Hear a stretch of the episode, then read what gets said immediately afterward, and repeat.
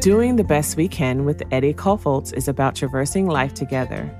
Every Thursday, Eddie shares what's on his diet, Dr. Thunder fueled brain. Some weeks will be deep, some will be ridiculous, and some will be about his cat. But you can always count on being entertained and perhaps even a little inspired to reflect on your own journey. Some noteworthy episodes that you might want to listen to the keynote party with Debbie, Emily, and Elise, showing up, and let's be honest. Be the Bridge, Be the Bridge. You are listening to the Be the Bridge podcast with Latasha Morrison. How you Each week, Be the Bridge podcast tackles subjects related to race and culture with the goal of bringing understanding. But I'm going to do it in the spirit of love. We believe understanding can move us toward racial healing, racial equity, and racial unity. Latasha Morrison is the founder of Be the Bridge, which is an organization responding to racial brokenness and systemic injustice in our world. This podcast is an extension of our vision to make sure people are no longer conditioned by a racialized society, but grounded in truth. If you have not hit the subscribe button, please do so now. Without further ado, let's begin today's podcast. Oh, and stick around for some important information at the end. Well, be the Bridge community. We have a special treat for you today. You may recognize her voice. You may recognize her face. But some of you who li- listen on podcasts, you won't see her face. But if you turn it, tune into our YouTube, you may see her face. But we have none other the Faitth Brooks with us today. And so if you're not familiar with Faitth, um, Faitth was at one point she was on staff with Be the Bridge. So I'm going to tell you a little bit about who Faitth is, and we're going to jump right in. Faitth Brooks is a writer, speaker, social worker, activist, and the co-host of the podcast Melanated Faith. Um, as an activist, she engages with nonprofits to find sustainable solutions to systemic issues. In addition to acting as a, a strategist and consultant for brands and influencers, her nonprofit work has included serving as Director of Programs and Innovation for the fabulous Be the Bridge. You know, I had to throw that in there.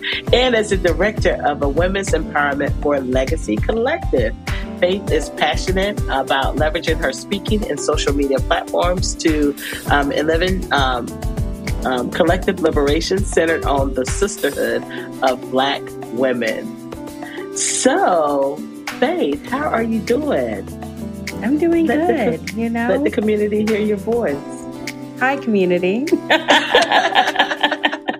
How is it going? So, Faitth, okay. So, since this, so those of you who don't know, Faitth has since moved to the DMV area. Tell us a little bit what has been going on in your life um, since moving from Atlanta to um, DMV. Give us an update on all the things all the things. There's a lot yeah. of life that has happened in a year and a half or so. Mm-hmm. Maybe it's more now. I don't know. Um, I can't tell you. I couldn't tell you. Yeah, I don't know. I'm like I. I'm all my years we, are running together. Exactly. once we hit 2023, I'm like I don't know the dates anymore. Um, so I got married in mm-hmm. December of 2021. Mm-hmm. Um, that's one of the biggest changes, and um, so I moved, I moved to the Maryland area in May of 2021 and I lived with my brother and his family for a while and that was a lot of fun. And then at the end of the year, um, around the year year or so of us dating, my husband proposed to me in like the most romantic way. Uh-huh. Um, he proposed to me at Chateau Elan. If you live in Atlanta, mm-hmm. you know where that is. Oh yes. Mm-hmm. Um, and it was just such a beautiful weekend. He had everything planned to a T. Um, and if you get to know my husband one day, then you would know that he is a planner and he loves planning big surprises. That's just who he is. So you tell and him you like big surprises, so that's I good. love it. I love big surprises. it worked out. it worked out. that's good. So, um, so yeah, he planned that, and um, we decided to elope, and that was, you know, the best decision we ever made. Uh, we are mm-hmm. so glad we did. And mm-hmm. then a month later, we got a puppy. and it was probably the most wild thing that we did right after being newlyweds. Um, when I look back on it, we could have. He he wanted to wait, but I was like, no, I just have to have this dog. I saw this girl post a picture of him, and I just felt like he was meant for me. Like right. I need him, and so I convinced my husband to get on a plane with me and fly to Dallas to get this dog. oh my god! And we flew to Dallas. We got the dog, and Marcel was so stressed. Like, how are we going to get this dog home? Like, oh my God. Um, and so we ended up getting medicine from the vet that was approved. Uh-huh. And it basically knocked him out. It put him to sleep okay. for a little okay. while for the whole okay. plane ride. Oh and oh then we brought him home. So, and what's the dog's name? Tell everyone the dog. His name, name is Kobe. So she's a she's a dog mom. Kobe. I'm now a dog mom. I talked so much smack to Tasha when she got her dog. I was like, exactly. "You're crazy why are you doing all this stuff for this dog? What in the world? I don't understand. And I have to and eat all my know, words. Right? Yeah, I know now. I have to you eat all my pictures. words. She sent me pictures of him with his little sweater on. Terrible. I've but, become but them. Kobe is like 60, 60 pounds, right? Yeah, yeah, he's big. But you've become one of those people. I have. I'm telling you. And that's the thing. Like I be I I used to pick at other people and laugh at other people, and now with Chala, it's like it's just terrible. It's just it's just really terrible. Like it I is. just yeah, I um you know he has a bed. Chala has a bed, and he sleeps in his bed. But then sometimes Chala wants to just jump in my bed, and uh-huh. I just I came out the bathroom, and I looked, and he was just curled out up in my bed like it was his bed. And I'm like, find your place. Like, yeah. what in the world? It's just like, yeah. So dogs, I'm telling you, dogs, they they bring you so much joy though. Mm-hmm. I, and I see what people say they're, they're, they, I don't care where you go. Like if I just go outside and come back in, he's so happy to see you. You're like, yeah. they're so happy to see you. And so they bring a lot of joy. So I can see how, you know, they are so good for like trauma and just for just healing and grief. Just I, my dog came at the right time, so I know your dog is giving you lots and lots of of love. But you see, your little, your I got a little dog. You got a big dog. There's a big difference big between. there's a big difference between little poop and big poop. so how are you doing, Faitth, with that? But I know you. there are things called these little. There's these little scoopers. Okay, where okay. like you you don't have to touch it. Okay. Oh, I need that. Yeah, and there it's like you can you can just clamp it. It's like with your hand, and you don't even okay. have to touch the poop. Yeah, I had oh. to. I, once it got too big, I, I, was like, I can't do it anymore. I had to yeah, really it, let that go. Okay, yeah, leave it to Faitth and Tasha to talk about all things poop on the uh, on the podcast. But you know, people want to know, and everybody's going to write in and say, "What are the things that you got that clamps down that you don't have to touch it?" Yeah, because exactly. that is something we all need to know. So I'll have to find it. Another lady from my neighborhood walked up to me and said, "What is that? Where did you get it?" Because I need I it. know, I know, because it grosses me out still. It oh, still yeah. grosses me out. So yeah, but he's he's Chala's doing a little better with his barking. So you you he he really got bad. Like you probably haven't seen him. You haven't seen him in a long time, mm-hmm. but he got mm-hmm. really barky for a period. So we've done some things to kind of curb it, training and all the things. So yeah. Mm-hmm. So Faith wrote a book. I did. You wrote a whole entire book, and the book is called Remember Me Now and um, just just you know just knowing a little bit about your your your background um, you know one of the things that the the book talks about is um, the wholeness of wellness as a black woman.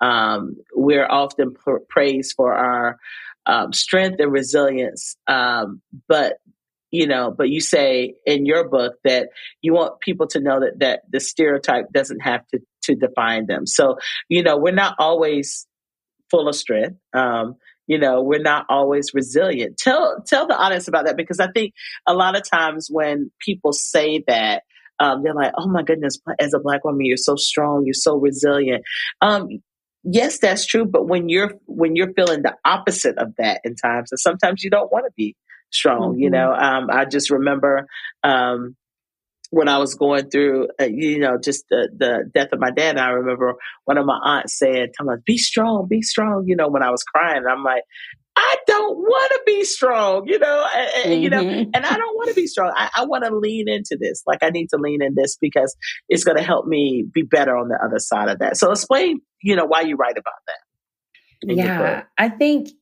oftentimes like there's a lot of well um, you know intention behind saying mm-hmm. oh you know like strong black women mm-hmm. and um, but i think it takes like an element of our humanity away um, mm-hmm. because we're not strong always and we don't have to be mm-hmm. strong always right, right and it doesn't give us space or room to be able to tap into our own vulnerability not only that like subliminally for us we can begin trying to live up to trying to be a strong black woman, trying to live up to that trope.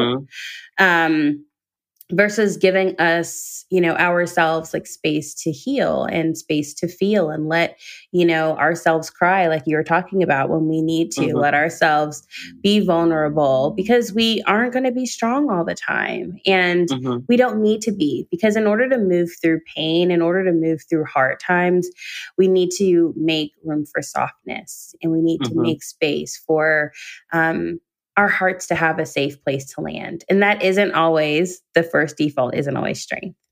Right, right, right. I know um, this is, you know, I'm going to take us back a little bit. We met in, um, I want to say 2014 or maybe 2015. 2015. 2015, maybe? Yeah, 2015. It was 2015. And uh, we were at a conference and um, a mutual friend um, introduced us to to one another and i just never forget i think we were in a staircase and I always describe what you had on because you were walking in these big old platform shoes. I had 24 year old knees, now? okay? Exactly. these knees ain't exactly. the same anymore. right? And people tell you that. My, my, uh, my my stepmom used to tell me, she's like, get uh, have fun with those shoes now because you ain't gonna be able to wear them later. And I used to laugh about that now. But how you doing with those shoes, Faye? They're nowhere to be found. They're retired. They're retired, right? They're retired. And um, you said, I need to know you. But it was something about that. You know, we both lived in Austin at the time and you know, and people hear me talk about Austin. I just want want people to know. First of all, I loved living in Austin. I really did, even with all the challenges. Austin is a beautiful city. Um, I love the outdoor environment. Um, it was just very different from what I was used to. But different isn't always bad. It was just very different. And and you know, when you come from an environment that I have had come from being in Atlanta, it was a culture shock for me. And so people here, you know, sometimes they say, "Oh, I know you didn't like Austin." I'm like, "Wait a minute, I need to be correct. Like, I did love Austin. I didn't like all the things about Austin, but I I really consider Austin like a second home. I love going back there, and I met some of the nicest people. I um, this is where Be the Bridge started. I mean, some, you know, just where every, I was able to do and be um, everything God had placed in me to do, you know, during that season. And so, um, just saying that. So you were one of those people who you grew up in um, Houston, right? Mm-hmm.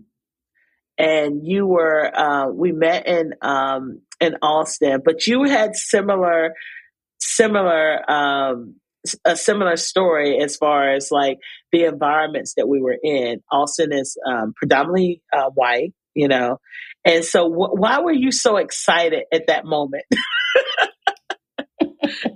why were you so excited in that moment, Faitth? You know, when you saw um, another brown um. girl, you were like, "Oh my goodness!" Now. I could, you know, this was new for me being raised in Houston. Um, yeah to go to Austin, I had been one of the only in many predominantly white environments. Yeah. So that wasn't new to me. However, what I was not prepared for um, living in South Austin was that I could go a week and maybe see one black person or no black people. And I was mm-hmm. shocked. Um, I was like, what did I do? I've made a mistake. Um, but I, I, like you, I loved Austin. I met so yeah. many good friends there that I'm still friends with to this day. I feel like I was really able to create community, but it was so hard for me not having diversity. So when I saw you, I was like, oh my gosh, there's another one of us in this place. I might be able to just hang on a little longer. right. Right, right.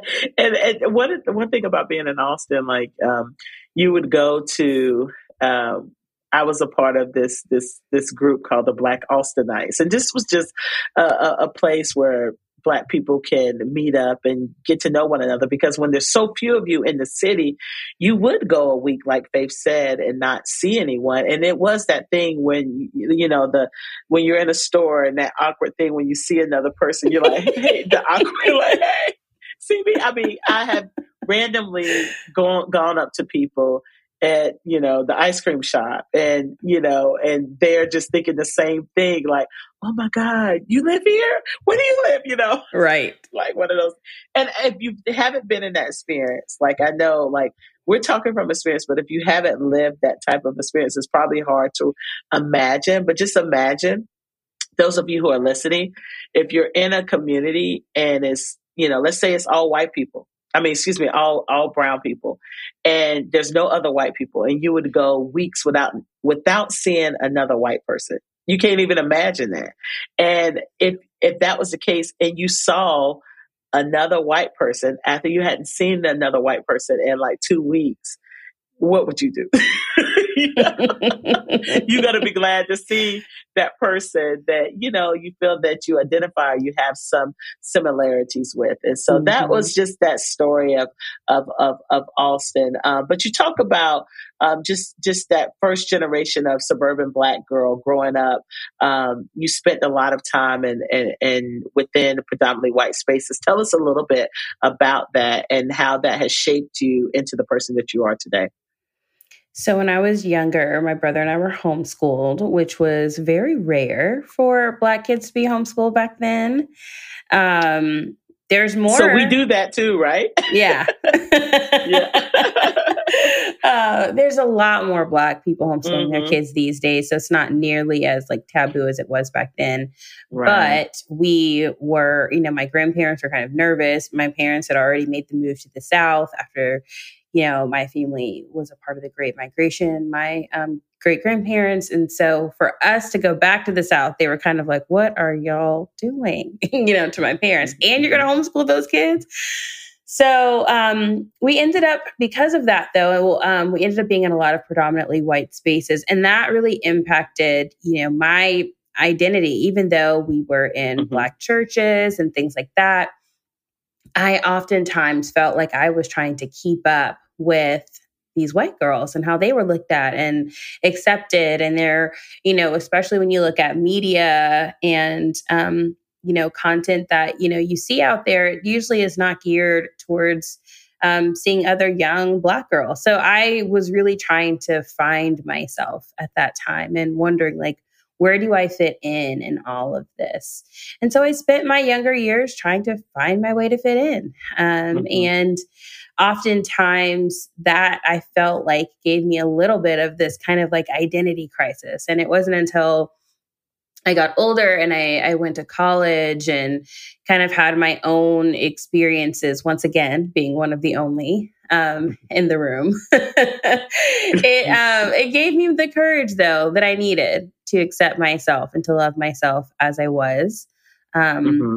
Without trying to feel like I needed to, you know, fit in with anybody. But that was a journey for me. You know, it didn't happen right. instantly. Like it was a journey. Mm-hmm. And I know you talk about um, just your your college experience. I've heard some of that story, and you know, what advice would you give? You know, I was um,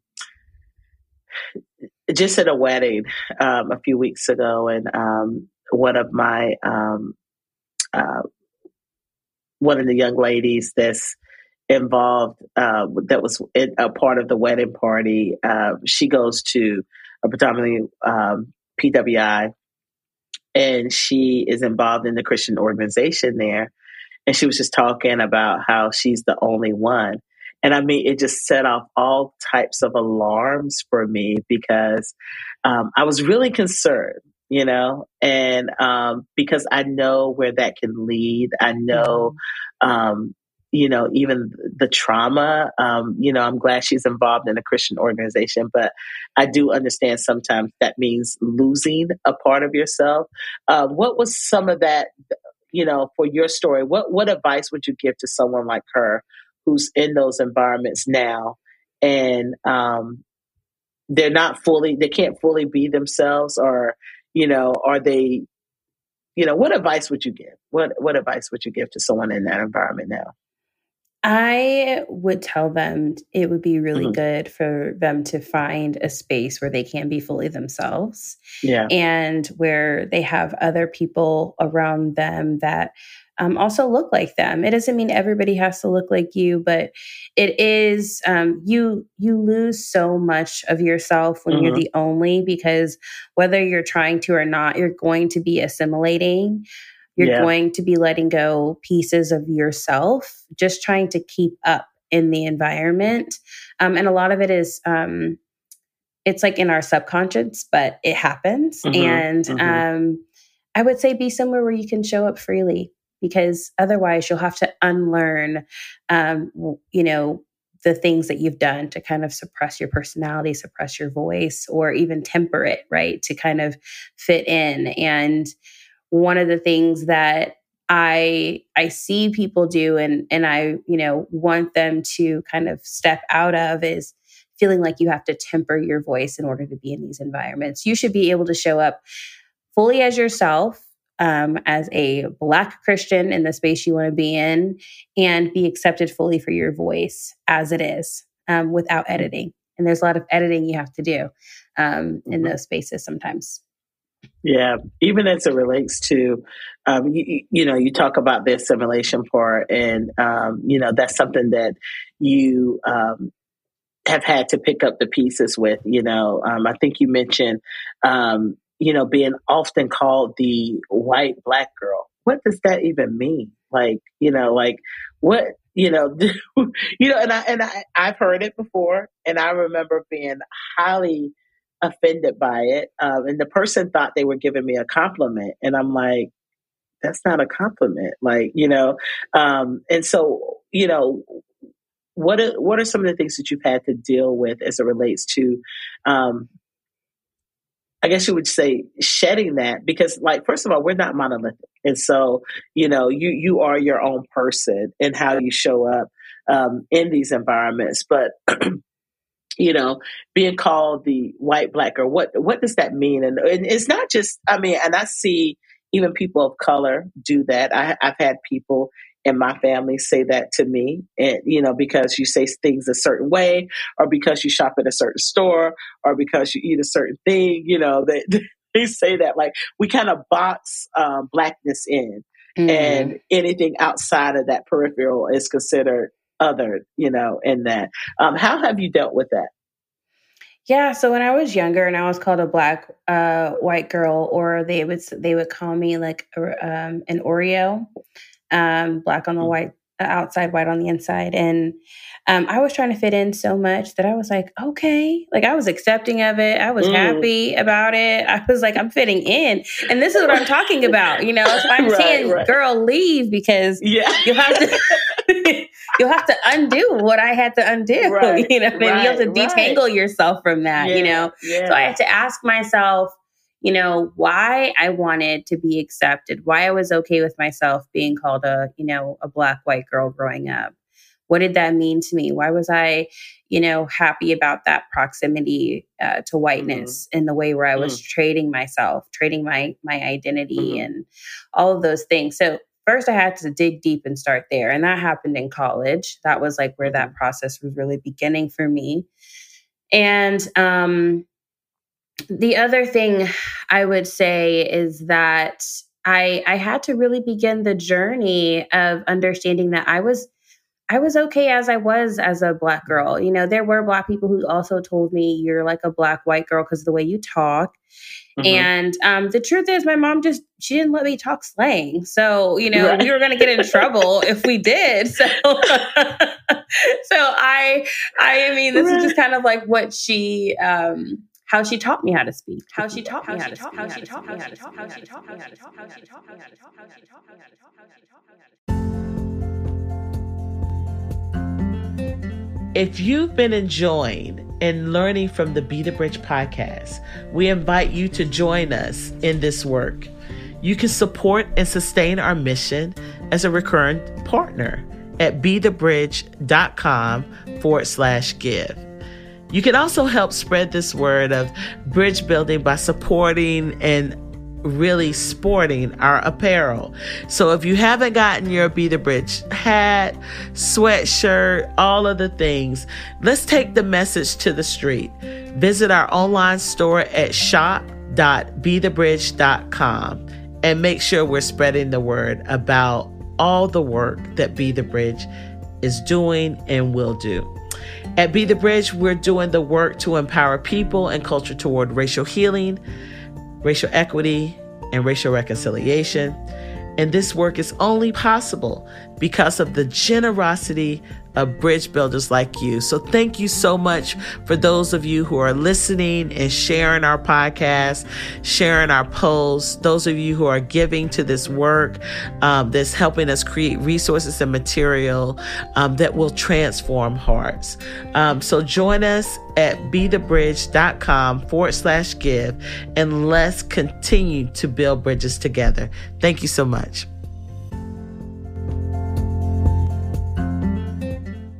And if you've ever met Faitth's mom, who is uh, beautiful inside and out, you would know exactly what she's talking about. You know, mm-hmm. um, but you know, just just you know, and you know, and this is the thing, Faitth, and I, I know, like we, we, I'm trying to be careful here, you know, in how I say this, but I'm just going to be real on this podcast, you guys.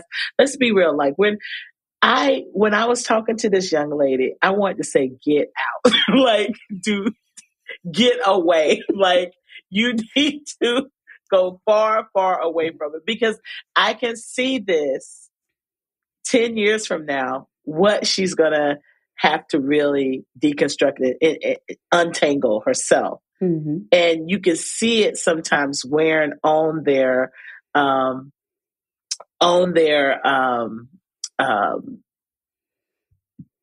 just just just heavy on her in a sense and on, on her um her on her confidence and stuff you know mm-hmm. and um and so the, my the real thing i want to say is no you need to find you a group of people you know, that is going to accept you for who you are. You know, like, you know, this way is not the only way as it relates to Christianity. Right. You know, like, you know, like, you know, find a more, uh, try to find a more diverse group. And if that group is not really trying to be diverse, you have to ask what, you know, why. Right. And I bet you, I, w- I would like to know, like, in your, in, you know, when you were trying to detangle all of this, um, did you lose a lot of friends in the midst of that? Oh yeah, I did lose friends. Yeah. You know, yeah. I can tell you that through all of high school and then my early 20s, I had more white friends than I did black mm-hmm. friends. And, you know, now I'm in my 30s, I have more black friends than I do white friends. Most of those mm-hmm. people that I would say I consider to be super close to or the best of friends, we really aren't friends in the same way. Those friendships are mm-hmm. more like we're associated or we see each other on social media, but we don't really talk much. Mm-hmm. Th- there's so many things that you hit on in your book, and um, you talk about um, you know the, the, community of sisterhood as it relates to Black women, and um, that's so important, you know, and in in our relationships with one another, and um, you know, and how you can find courage and freedom in that. But you also talk about um, the purity culture and overcoming the language of shame. The shame of your past doesn't have to hold um, hostage. Um, like, I mean, growing up, I know, and um, yeah, in church, like w- when you talk about, you know, the the purity culture, what was that like for you? You know. Yeah, so we used to have this, uh, you know, in church and you know in youth group. I know like youth groups were more popular like back then in, in the way they're not as much today, but um, but in youth group they used to you know do the whole like you know don't have sex before marriage, and then especially for the girls they would do this example where they would take a flower and have everybody take a petal off of it and pass it down the row, and then they would say um, oh, you wow. it? I I there have a lot going on right now. Um, Just go ahead and repeat back what you were saying. Okay. So um, they would tell you to take a flower, they would pass it down the row, and everybody would pick off a petal. And at the end, whoever had the flower at the end, they would say, Hold it up. What's there? Nothing. You know why? Because they gave themselves away. And so if you are just out there having sex, you're going to have nothing to give to your husband. Oh my God, like traumatizing. um, so, I mean, and but they never did this for the men, right? No, I mean they might have been on the road, but they're picking the flower petal off. And anyway, um, but that's a whole nother podcast right there because I have, whoo, I, whoo, child. We did the same thing. Go ahead. yeah. you know what I mean? I am just, you know, I am I'm personally offended by that example and many others that occurred um, that happened where they were essentially saying, you know, like you um your value is is your your virginity is kind of like indicative of your value as a woman and your your value to someone and your your value to have a good relationship one day yeah. and um man that's so unhealthy yeah. i i spent so many years trying to detangle myself from that line of thinking mm-hmm. because i i began to like idolize trying to you know idolize marriage trying to be this you know perfect person when it came to you know being a virgin and just all this stuff it just makes it so complicated and not mm-hmm. only that it was another mindset you know thing because when i was one of the only in those spaces as a black girl i also was not being looked at as somebody to date or mm-hmm. bring home they were not trying mm-hmm. to take me anywhere. It was like, this is my friend, or I might flirt with you, but I could never take you home to meet my family. And that just mm. really did a number on my self esteem as well. Mm. And so, mm-hmm. um, I just think the way that we talk about these things, especially within church, has to change because the language of shame is not empowering. Mm-hmm. Um, it's actually really damaging. Yeah, that's good, Faitth. Um, what is the message that you would want um, readers to take away from your book? What is that message that you would want if someone is saying, "Hmm, remember me now"? What what what what is she trying to communicate in this book? What what what is the message? The one message you would want someone to take away from? I would really want people to take away from the book that healing is possible. Healing and wholeness is possible. It doesn't mm-hmm. matter what happens in your life where you feel like you've, um, you know, what you've gone through or you've been through, the things that maybe have happened to you.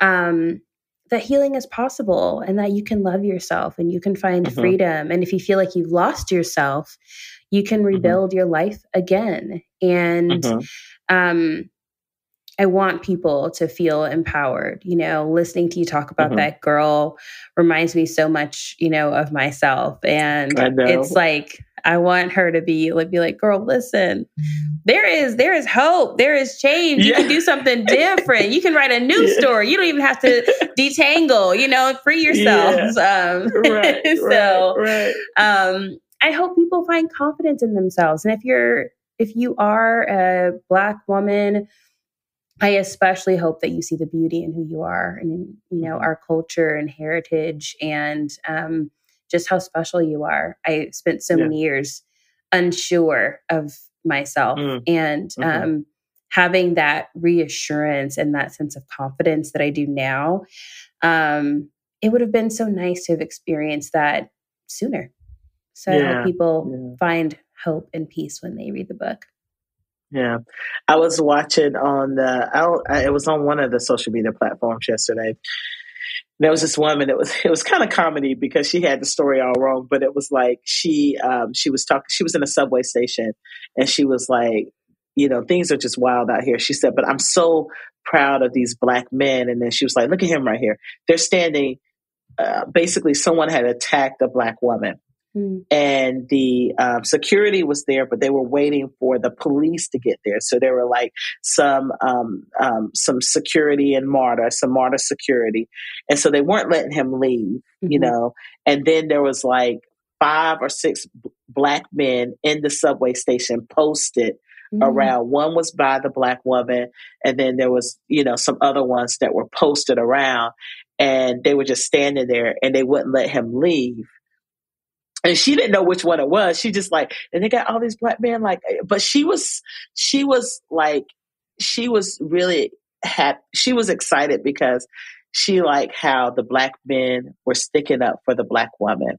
And the, the the other person who you know the person who had attacked her was a black man also, mm. and um and so then you see um, she said, "Oh, here comes the you know the police are arrive and then you know everybody start clapping and then you know they they go over there to make sure she's okay and then they kind of leave. But you see all these men even some of the one that she thought was the perpetrator was actually one of the ones that was making sure the other guy wasn't leaving.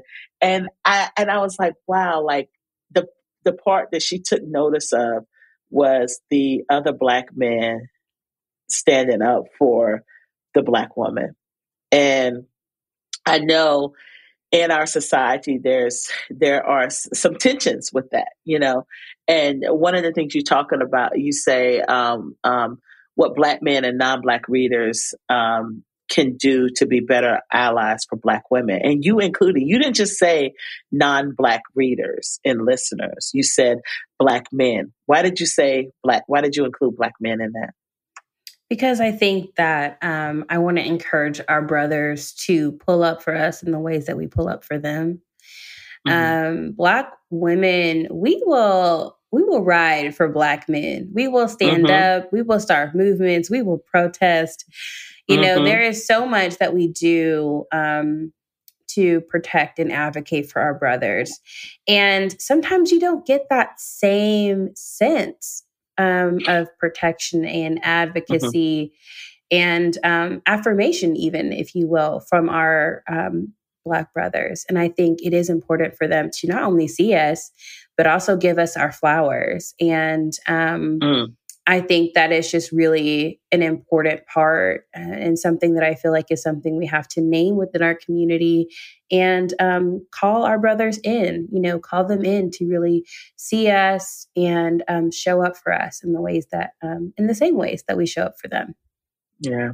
The patriarchy is real you know, especially within the, the Christian space, you know, especially, you know, within, um, you know, with, within black men. And I, and we see it, you know, even throughout the civil rights movement where there was a lot of the orchestrating and the strategies that were developed by black women like Diane Nash and many others um, that are not mentioned. We didn't know about some of those women until um, Ava DuVernay, DuVernay um, actually did the movie Selma. Mm-hmm. And then mm-hmm. it was like, um, oh my goodness, Dorothy, like, oh, she, there was a woman that got also got, you know, beat up on the bridge too. Like, you know what I'm saying? Like on Bloody Sunday, like we had no idea because our stories have been hidden, mm-hmm. um, um, in, in many ways. And we see that in the movie Hidden Figures, you know, and, and just throughout history. Um, but it doesn't mean you know it's not necessarily always have been white men but it also have been black men and so it's it's like your responsibility you know as a man as a black man to give women their credit, you know, right. um, to, to lift women up and to, to affirm that because, you know, w- without a woman, you know, uh, y- you wouldn't be here. you know, um, you know, many of you have, you know, you have moms, you have grandmothers, you have aunties, you know, all of those things. You're surrounded by women. And, you know, and I think you can see what she, it wasn't so much as, what had happened, this woman being attacked by this man, but for for these black men to to pause and like, hey, we're not getting on any train until someone comes and arrests this guy, and we're going to protect this woman. Mm-hmm. And um and and and that that right there spoke a lot. Even watching this, you know, um, it spoke a lot. And I, you know, and I, I like it even when people that are in the same work, you know, when you know you can be excluded you know as a woman in this space you can be excluded a lot and are either only called on when because you are a woman and you represent a certain demographic mm-hmm. and so mm-hmm. we get that but i like how you include that and and, and telling people to unpack their own, own biases uh, own biases and um, to practice humility and to um, educate themselves, you know, um, it, on, on, these systems and how sometimes the systems can pit us against each other. And that's, yeah. that's really important, you know? And so, um, and, and as we get to the end, um, you, I want to talk about, um, there's this, um, show that you were on. Good Morning America. How was that experience? Um, did you get to share what you wanted in, within the interview? I didn't get a chance to um, look at the interview, but I saw you getting prepped for it. I didn't find out about it until uh, much later. But um, how was that experience? And um, did you get an opportunity to share what you wanted to in the interview? It was amazing. It was so much uh-huh. fun. And um, it felt really cool to have my brother and my husband there with me. Uh-huh. They they are just, you know, they're just fun guys. They really relax. Uh-huh. So it worked out really well to have them there. And um, it was just such a blast. The people were so kind. And um, I feel like I did get to share what I wanted to. It was very quick. Um, it was like, you know, a three minutes. Um, when I sat down, I thought I was going to have like just a minute to catch my breath. Um, but I did not have that. Um, I sat down and they said hi really quickly. And um, they even diverted a little bit um, and went off script from what I thought they might ask me. Uh-huh. And I was like, oh, okay, we're changing. Um, we're changing course here. And I had to think on my feet, but that was okay. Um, yeah. uh-huh. but it was good. It was a lot of fun. And um, I was really grateful to get to do that and have my family with me. So it was really special. Yeah. And I know you like New York. I like, um, you know, that's like one of my favorite places. So yes, anytime yes. there's an excuse to go there, I, I love going there. So um, in your book, um, you you d- make a dedication um, to your mother, your grandmother, and the ancestors um, who survived so you could soar. Um, you know, what does that mean for you to have words written down? I know this is something you started with your grandmother earlier on. Um, you know, if, if she was here today, what, what do you think she would say to you? Oh man, that just makes me cry just thinking about it. I think I she'd know. be so proud. Um, she would.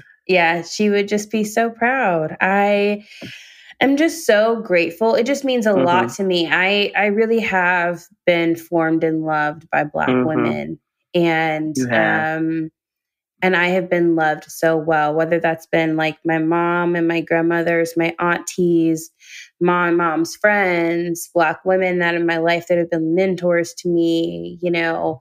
Um, there's just been so many people, you know, um, people like you, people that I've just known for mm-hmm. such a long time that mm-hmm. have believed in me and loved me well. And so it just, it means a lot to me to be able to mm-hmm. have words on paper words that honor my mm-hmm. grandparents and and their life and their legacy and my family it's just very special i'll always want to honor my elders and i'll always want to honor the black women in my life yeah, you have been surrounded by um, such strong, gifted, praying women um, you know, I've had an opportunity to spend a lot of time with your mom. She was my walking partner during the pandemic. and so and so uh, we we got each other through the pandemic, all of us, you know. Um, but you, you know, a lot of people are not as as fortunate, you know, and you you just have a a beautiful tapestry of just um, ancestors cheering you on that I know that are very incredibly proud of you. Um, I am proud of you and um, so glad to know you. And I, what are some things, um, um, what are some things that is you know within there's so much happening in our world like you know there's some a lot of beauty happening um, there's a lot of um, um, uh, um, good things happening. But there's also this sense that I'm trying to put words to right now that I feel um, there's like a, a, disengagement, you know, in a sense where um, I feel like we're like we're um, we're leaning into um, the past a lot, where we're allowing um, things from the past um, to continue to take root, you know, and this is like this disengagement. And so that I know right now that's bringing me deep sorrow because you see um, how silence can perpetuate that, you know, mm-hmm. um, more and more. Uh, what are some things that are um, bringing you sorrow um, that are causing you to lament during this time? Um, I would say some of the things that you mentioned in terms of feeling mm-hmm. like we're going backwards. Mm-hmm. um, mm-hmm. the ways that you know, especially if you're doing any type of activism work or work of educating um, when it comes to racism, it's really, it was already controversial, but it's even more mm-hmm. controversial. Mm-hmm. Um, I would mm-hmm. also say, you know, I feel a concern and a sadness by the ways that I think that we aren't seeing one another um, in a way that honors each other's mm-hmm. humanity these days. Right. And I think with you know the online climate it feels like we're very disconnected and disengaged from each other mm-hmm. and we've created these silos um, digitally mm-hmm. and they're so stark and extreme that it's almost feeling um, harder to get together in person with people mm-hmm. um, that might be you know different from us simply because it's almost like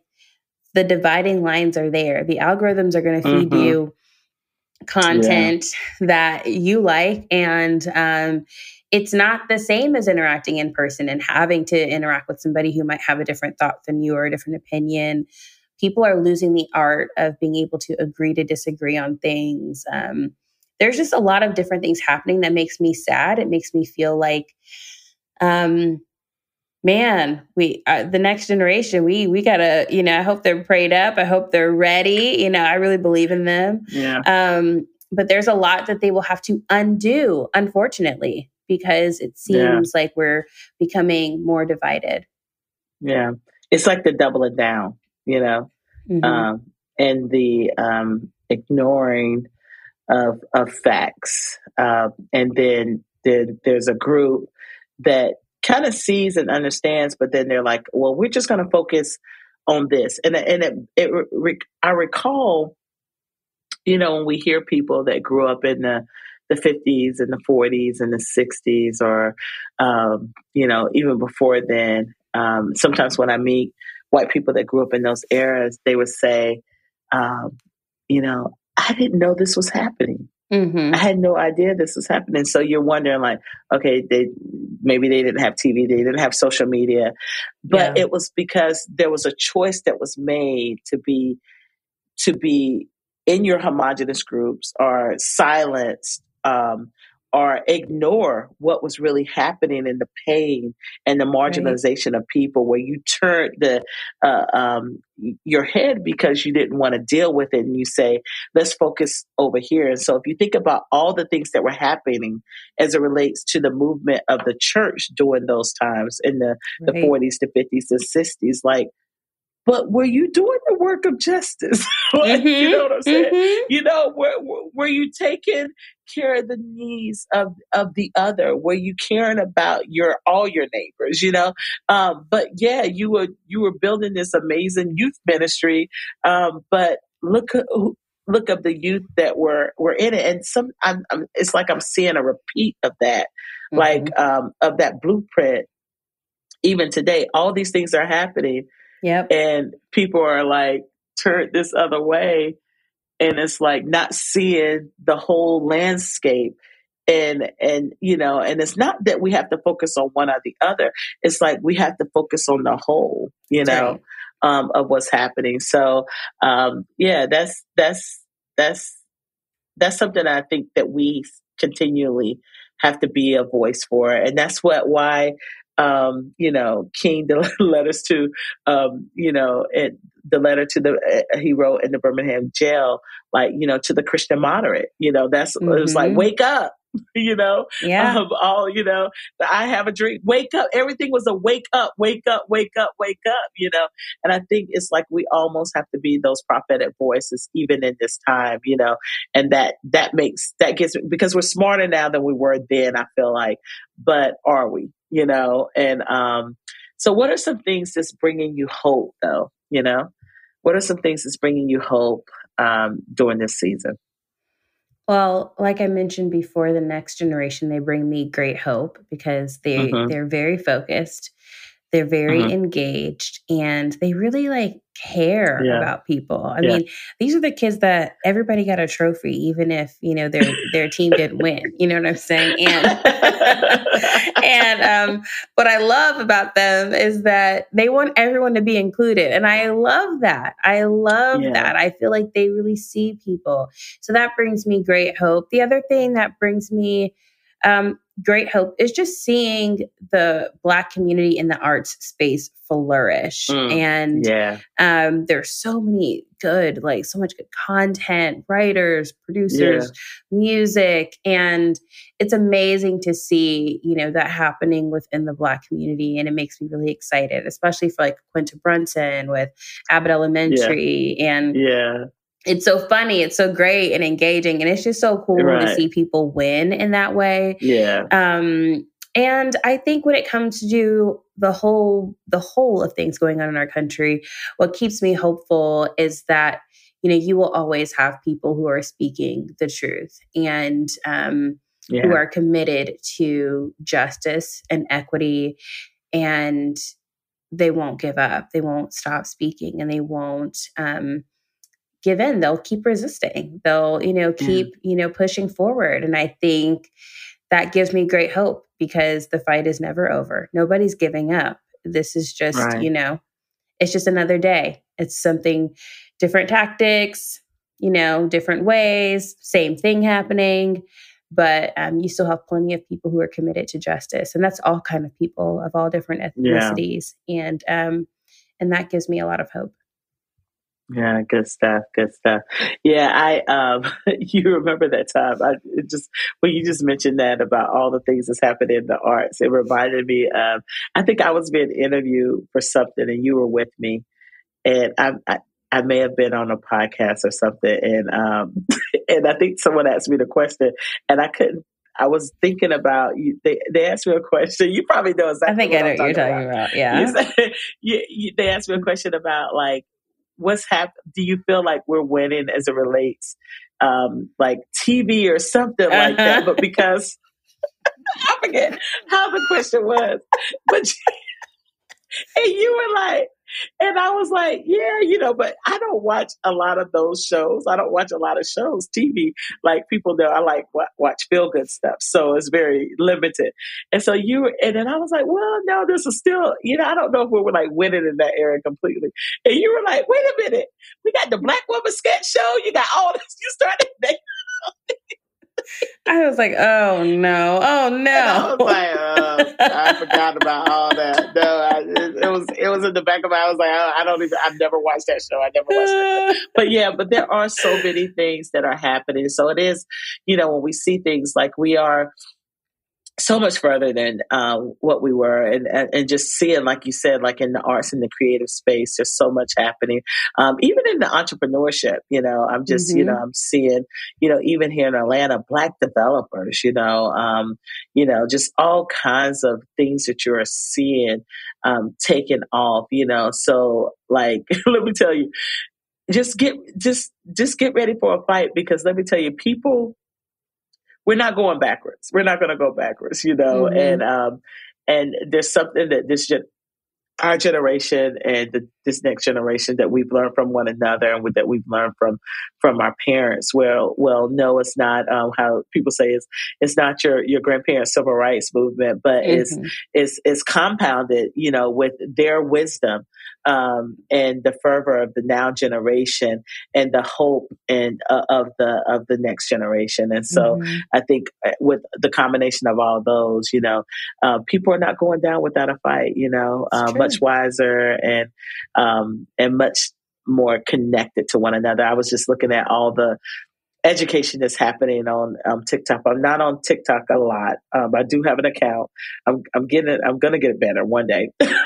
but I was just looking um, at this um, Asian American young lady who does a lot of educating on the um, the tension between the Black community and the Asian community, and she gives a lot of voice to understanding um, the anti-blackness uh, within the Asian American community and the history of that and where that comes from, um, going back to 1964 when the um, the Civil Rights um, and, um, uh, Act, Act was passed, and then the Immigration Act, and um, how they were able to get loans, but not in white communities, but they can get the loans um, as Asian Americans in the black communities, and the black people could not get the loans, you know, to to to have stores and stuff. But I'm just saying, like all this education that's happening, there's no reason for anyone to be ignorant, you know, because there's a lot of things, and you know, these are things that you can that are Googleable or you know in history books and, yep. and all these things. So, um, so as we depart Faitth uh, you know, what what are something what is something? So we talked about, you know, the lament, the hope. What is something that's bringing you joy in this moment right now, in this in this season right now? So I would definitely say that something that's bringing me joy is just enjoying my husband and my dog. You yeah. know, um, right? Our little family just you know brings yeah. me so much joy. Um, and just having all kind of different adventures together um, it's been really special and i live like 15 minutes away from my niece and nephew and i just love them so much they yeah. they always bring a smile to my face and they want a dog but they can't have one yet so they told me that kobe's the family dog um, right and i said right. yes kobe's the family dog um, so yeah um, i just feel like the simple the simple pleasure of being able to right. be near my family and enjoy life together it's just really special i don't i don't take this for granted and um we'll never get this time back and right. i um yeah it's just you know who knew who knew having a matchmaker autumn i know cough, right cough um would uh would change my whole life and it's been it's been right. really great yes we have a matchmaker within on the be the bridge team um that has has um that's matching people all across the world. People probably are saying, "What about? Uh, well, she match you nah, she nah, nah, she she ain't ready for me. She's not ready for me." But um, I'm so grateful for you. So grateful for your vo- voice. The book is called "Remember Me Now" by Faitth Brooks. Um, we'll have all the things in the show notes. So, Faitth, thank you so much for joining us on the Be the Bridge uh, podcast. It was great to see you and to hear you. Um, tell your your niece and nephew. I know they are like big now. What are the ages now? What are their ages? Aiden just turned six and Dean is oh four. I'm going to his birthday oh party to, today. So yeah. Okay. It's crazy. It's okay, then I said happy birthday. They are growing up. Um, so you have a good one, and thank you so much. Thank you.